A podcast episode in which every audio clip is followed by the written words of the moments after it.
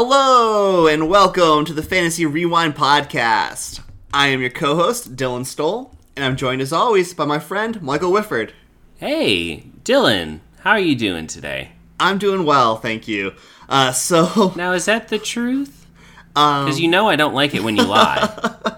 I don't know. Who are you? Are you Jonathan Burgess or what?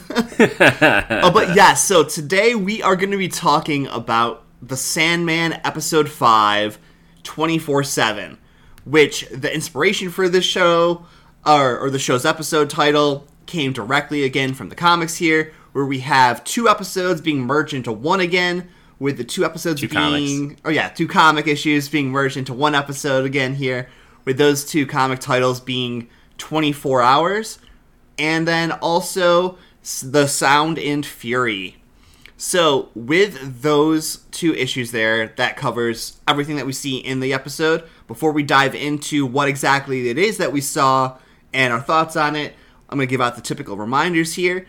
If you want to follow along the show on instagram that is at fantasy rewind pod. On twitter we're at fantasy rewind.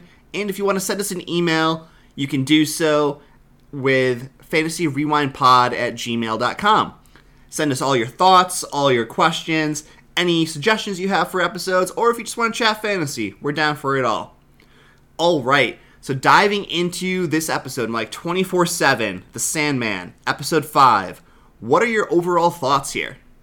Uh, so I, this is a very iconic com or iconic uh, comic, an iconic scene. An icon, icon, icon, oh my gosh, this is a very iconic portion of the comics. This is something that, as a reader, when I first read it, was very shocking and very, uh, very graphic, and so it's something that I've held on to. Scenes that I've re- that have really imprinted on me. Um, and so I was very nervous how this was going to be displayed on screen, and I think they killed it. Honestly, I No think pun intended. Yeah, no pun intended.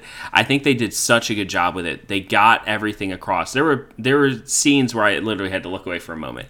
uh, you know, so they definitely did it justice, and I think it was done very tastefully in a lot of ways. Um, as as weird as that sounds, because it is such a mature and just jarring uh, scene Yes. they did it in a, such a way that like the meaning behind it all was really conveyed at the end. What were your thoughts, Dylan?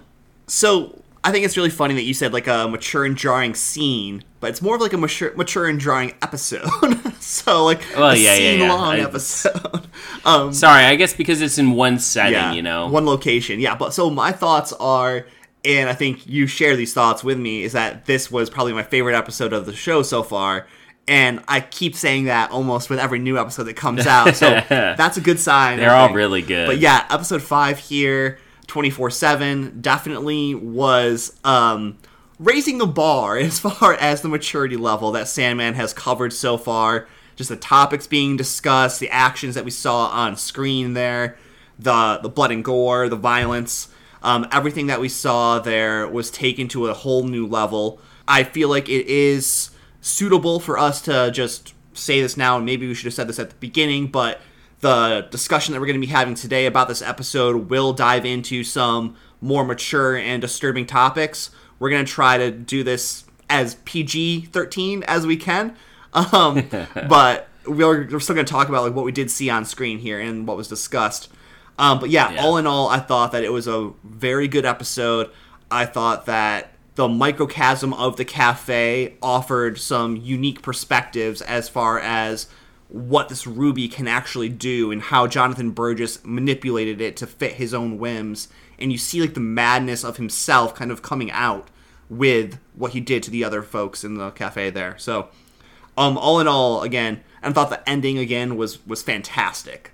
Like we had mentioned in the last episode, this episode almost serves as a mid-season finale of so of sorts there, where at the end by the end of this episode, Dream has reacquired all of his vestments, all of his objects of power, and now Dream is back at full strength. Which And in fact, actually, he's in more powerful than he Hmm. has been in a long time too. So, getting into the actual episode here, Mike, uh, why don't we uh, start talking about what it was that we actually saw? Right in. All right, so we start off here. It fades into the storage locker. Sandman is knocked out. Him and Matthew are knocked out, and Jonathan um, has reclaimed his his ruby. I say that with quotations because it's really dreams, but he has made it his own, and that's important. Then, uh, you know, Matthew's trying to wake Sandman up. He isn't awake, and then we just it right goes right to Jonathan entering the 24 diner, 24 7 diner. He obviously goes in, he finds a little spot, and he meets Bette, who is the waitress. And she is very frazzled, a little frazzled, I'd say. Like, and she's going between all these different customers. It's only her and the cook. And uh, yeah, this is where things start getting a little wild because as people start entering, people leave. Jonathan decides after his conversation with Bette, talking about how honesty is so important and that nobody should have to lie. And wouldn't it be a better world if there was no lying? And Bette's agreeing uh, because Bette is a very nice person. and, well, yeah, that's. Uh, So yeah. Jonathan She's shows a very her nice person. the meaning of the words "Be careful what you wish for." Yes, he does. And then this is where Jonathan just like again, the theme with him has always been like he starts off kind of being like normal, sort of like Maybe a little awkward. level-headed. Yeah, a little awkward, but slowly diving into madness and it that's very much how this episode goes. At first, everyone's just ordering their meals, you know, having polite conversation here and there and there's a little tension, a little drama um, with some of the different guests, but it isn't until John just sees people lying and he's like, this isn't right. And he uses the ruby to keep everyone there and to make them tell their truths. And so, can we just pause for a moment here and say Yeah. how lucky that first cook was that she left? Oh yeah, to got to get out Yes. of there. Yes. And like how bad I feel for Bette, how bad I feel for all those other folks that were in there, but definitely Bette in particular. I feel I felt really bad for her watching this episode because you could just see like this was a good person who was being forced into an absolutely terrifying and terrible situation. Yeah, I mean they all were forced Yeah. into doing terrible and terrifying things. We're not going to get into like every single detail and thing happened, but I think it's important to bring up the comics and how it's split Yeah, up. definitely. Um, so in the comics, it's kind of um, if I remember correctly, and Dylan will help me out here in just a moment because he I have it handy. he has my copy. uh, it's split up with like every hour being a different, almost like a different theme. I Yes, guess. exactly. And they do different different things and it's very much like that in the show too it's like first they're all getting very frisky with each other if we will um, and kind of telling their truths that way Bette finds out that the cook who she's had a crush Yeah. on it does not reciprocate that crush and in fact has been going after her um, her son. 21 year old son Yes. Uh, Important to mention 21 year old. Yes. Yes, it is not like yeah, it's nothing anything like that, but that is that was very a very shocking thing. I was surprised that they As was I. they brought that onto it, but after that, I was like, if they did that, they're going to do more, Yes. and they did. Uh, what proceeds is a husband and wife splitting up. The wife having intercourse with a younger man, while he, the gentleman, the husband, goes into the kitchen and Has a burger and some extra dessert with the cook. Yes, yes. Get some strange with the cook there. And then you have Bet, who, after being rebuked by um, By this cook. by the cook, what was his name? Uh, Marsh. Marsh. Oh. by Marsh. there is a uh, young actress. Oh my gosh, she's fr- she was in Shameless, and uh, she's she's sent, she's there waiting for her girlfriend to call her back or to meet up with a girlfriend, and they don't have they don't. I do want to point out this is really important later on. So she, I forget her name too, but she, um, I know her girlfriend's name is Yes. Donna she FaceTimes with a friend. Now that friend's going to be important later on, and Donna is going to be important later on as well. So important to uh, keep those in mind as we go forward too. Those characters should pop back up again. so yeah, um, if we want to talk about like some of the comic stuff here that we're seeing, um, one of the biggest things I want to point out here is that on the show we see this microcosm of the Ruby happening in the diner. However, in the comics, it goes well beyond that. You see the influence Yeah. of Jonathan and his diner, or, or Jonathan and his Ruby influencing what's on television and the mm-hmm. content that's being put out there, such as a talk show, like a kids talk show host telling kids how to commit suicide. Um, you my see gosh. like a vast, like across the board, across the world, like chaos erupting with anyone who has like a little mental instability going full on Hmm. insane. Um, you have people that are not able to sleep, people that are having just like waking nightmares, like all kinds of craziness going on within the actual world itself. Coming back to the diner, though, you see like an entire And I cycle. think that was supposed to be. I think that was supposed to be reflected in the world, and I wish they had done just a little bit more of that, either staying on the TV or having some things reported. Yeah.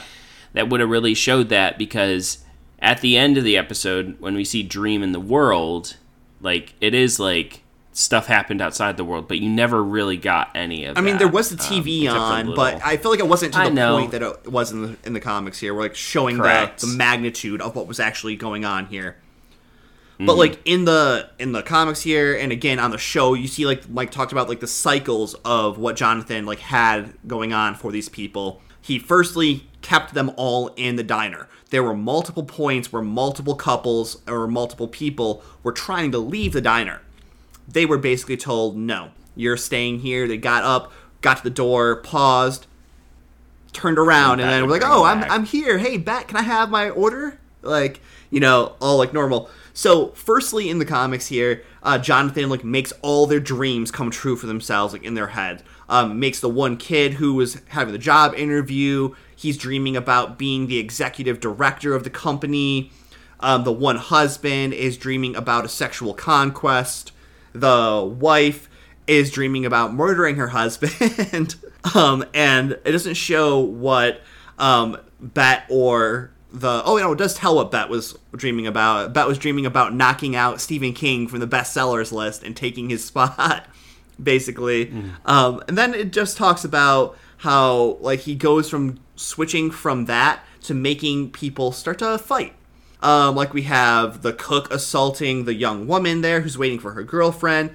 We have people like anointing Jonathan as their god and carrying him around on their shoulders and um, cutting off body parts to write God on his chest in blood. Uh, we see him then make everybody have a little bit of introspection where he like has everybody admit all of like their deepest darkest secrets and everything then he has basically uh, like a massive orgy happen on in the diner. And then after all of that he basically has everybody like tell him his future which i thought was really interesting because you saw like the Hecate a little bit flashing here um, in this episode as well. The three in one the kindly ones as you so eloquently put it in the earlier episode here. And so you have them kind of giving him his future and them telling him that you will defeat Dream, basically. And Which he does. which he does. It's true. He then though Jonathan gets bored and he then decides to have people stop, you know, playing around a little bit and get a little bit more ultra violent to use a little clockwork orange lingo there. Um so like he has people um, nailing themselves through their hands down onto countertops. which we saw. We have uh, people. Um, we have Gary and the young uh, business guy fight, which we saw, except in the comics, there's a little bit of a different turnout where Gary is the victor in this version here, whereas the young man stabbed Gary um, in the show and ended up being the victor of that confrontation there. We have other people um, killing themselves by stabbing uh, screwdrivers or something through their eyes. We have Which which at does happen at the end. Yes, uh, we have other things happening like on the show here. Bette's lighting a fire. Marsh is going to town on his hand with a knife. Um, you know, just chaos and blood and and everything, violence everywhere. Um, and then you see Jonathan just kind of walking around through all of that, weaving his way in and out, reveling in it in sorts. Like he's so insane, like that he doesn't actually like feel joy, really, but he does get a little bit of excitement out of that. And I feel like that's something that is conveyed a lot more clearly in the comic where like it talks about like, oh, I had them do this. I didn't feel anything. Uh, so I had them do this. I felt a little something tingle. And then when he had them be the ultra violent and go after themselves, that's when he's like, I finally felt excitement. And so he causes all of this chaos within the diner.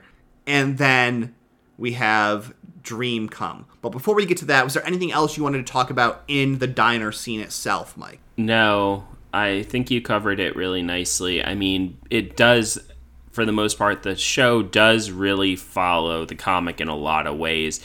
I mean, it cuts some corners, but I don't think that that really was a detriment. No, and I, I, mean, it all. cuts some corners in some respects, but it also adds some new curves as well. So I thought mm-hmm. like some of the new curves that they added in, and we talked about like Neil Gaiman being involved with the show and like using this almost as like a post edit of the of the comic itself, and it definitely, I feel like this felt more in some ways than the than the comic, except for like I said, the conveying the larger scale of what Jonathan was able to do.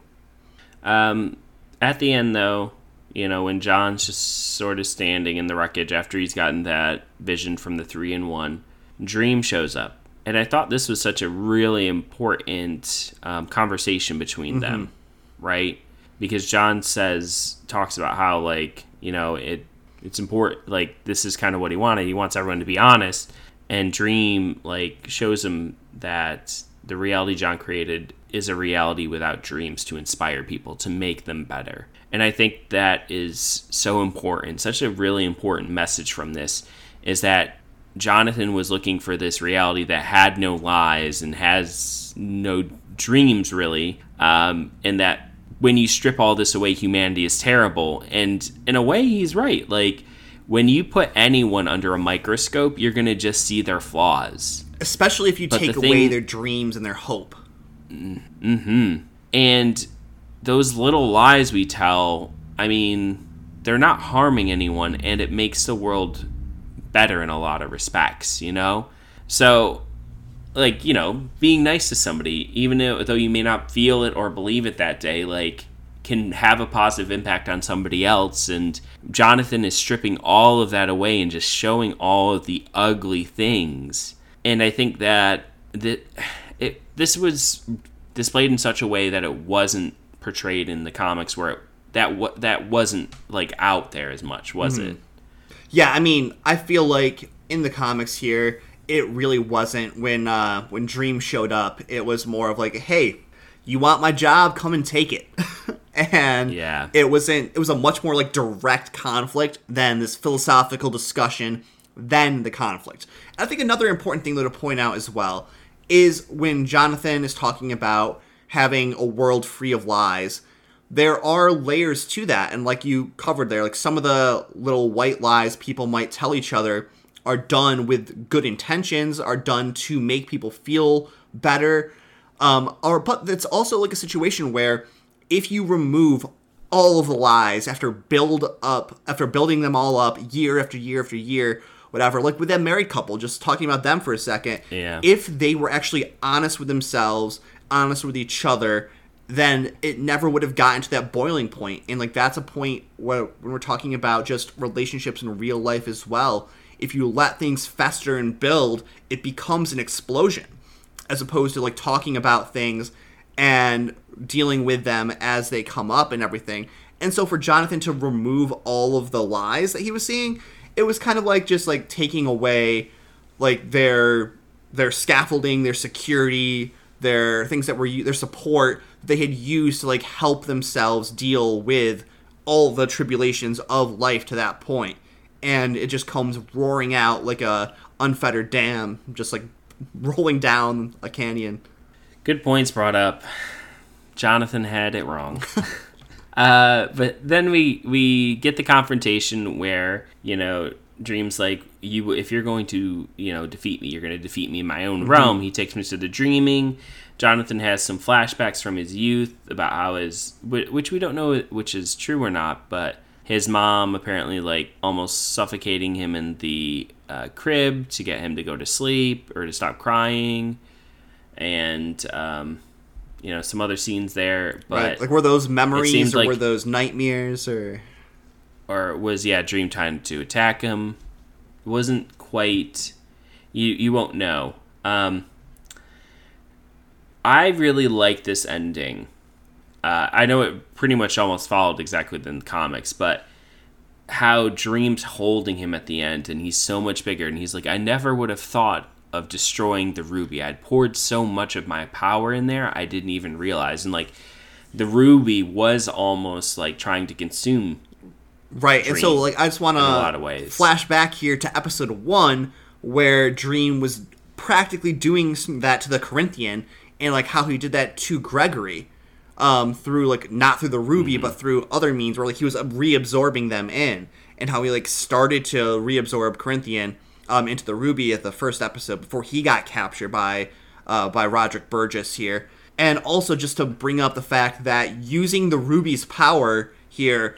Jonathan was able to overcome Dream. He was able to defeat Dream in a respect. Um, however, the cost of doing so was the ruby contained almost too much power, it seemed like, and that's where it fractured and then split, releasing all of Dream's energy and and like wiping the slate clean and giving Dream back all of that stored up power. Well, and John crushes it. To be fair, Does he actually crush it, or does like it? I'm pretty okay. sure. Yeah, because that's what that's why Dream was like. I would have never thought. Thank you, John. I would have never thought about like destroying Hmm. it.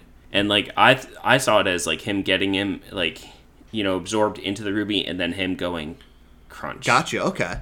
See, I wasn't sure like if it was like from the ruby just like self imploding or exploding out there. Yeah. I mean, it doesn't really. Either way, the movie's destroyed, yeah. it doesn't matter.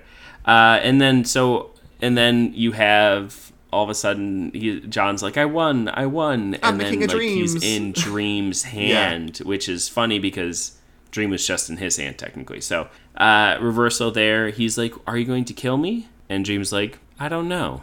I could. and you would you would think that yeah i could. And you would think that he would because of all the evil that john had done. Mm-hmm. But in the end dreams like this wasn't your fault technically. You know this should have never been in your hands. This corrupted you. This ruined your life mm-hmm. really.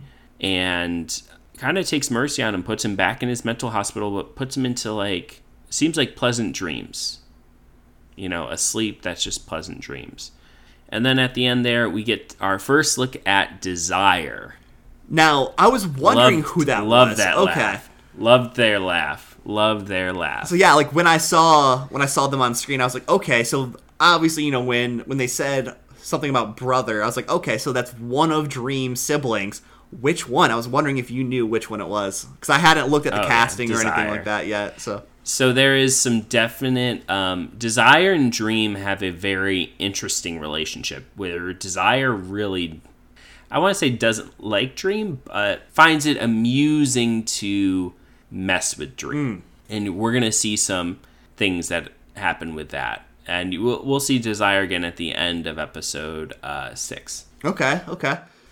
But yeah, I thought it was a really interesting that Dream, after all this talk that we've that we've had about him being wrathful, about him not having like pity basically for humanity, he shows a little bit of pity in episode three when he uh, ends Rachel's life by you know letting her go into like a a good dream and like fading out in peace.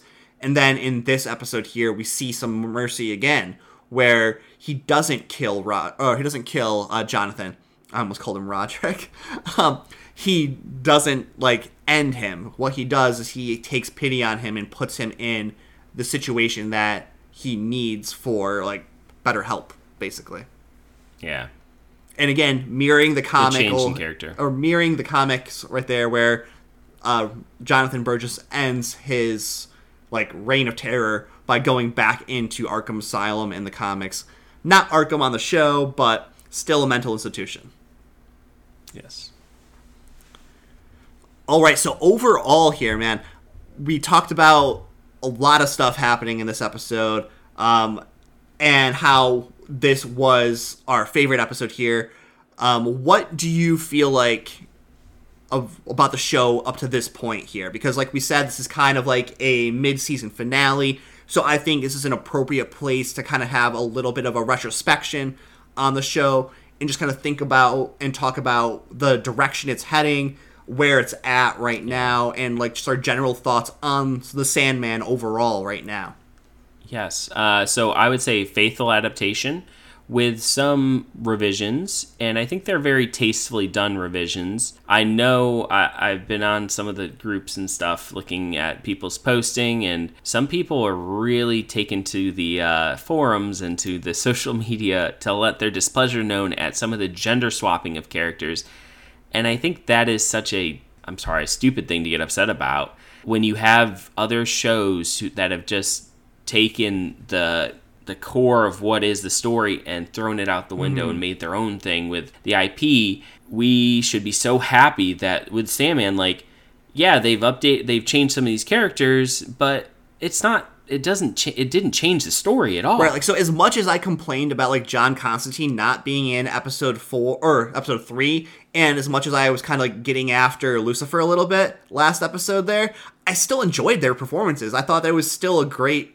show and like I've still this like you said, I'd much rather have a show that was faithful to the adaptation pretty much like the story beats at least like this one here and then something that twists and corrupts it to match its own agenda uh, and its own um, its own whims of the creator of the show. And I think that Sandman is probably one of the best adaptations I've seen in recent history, at least. Oh yeah, definitely. The show's been great. I I absolutely love it. Um, I am excited to watch it a third time at some point. and I know the episode's a third. Yeah, time. I mean, I know I will be watching the entire series again with uh, with my wife Amy here. Um, but that's going to be uh, at some point in the future because we have a vacation coming up. Yes, I know. Yeah, uh, yeah. But highly recommend. Um, just know that this is a mature show, just like the graphic novels were mat- for mature audiences. Um, so you may just want to screen it before sharing it with smaller ones, especially this episode. Completely agree. um, uh, very graphic, very graphic indeed. All right, but that's all we got for you guys. We hope you're all enjoying Sandman, or hope you're enjoying the, episode breakdowns here. Um, but on that note, here, this is going to be two nerds signing off. See ya. See ya.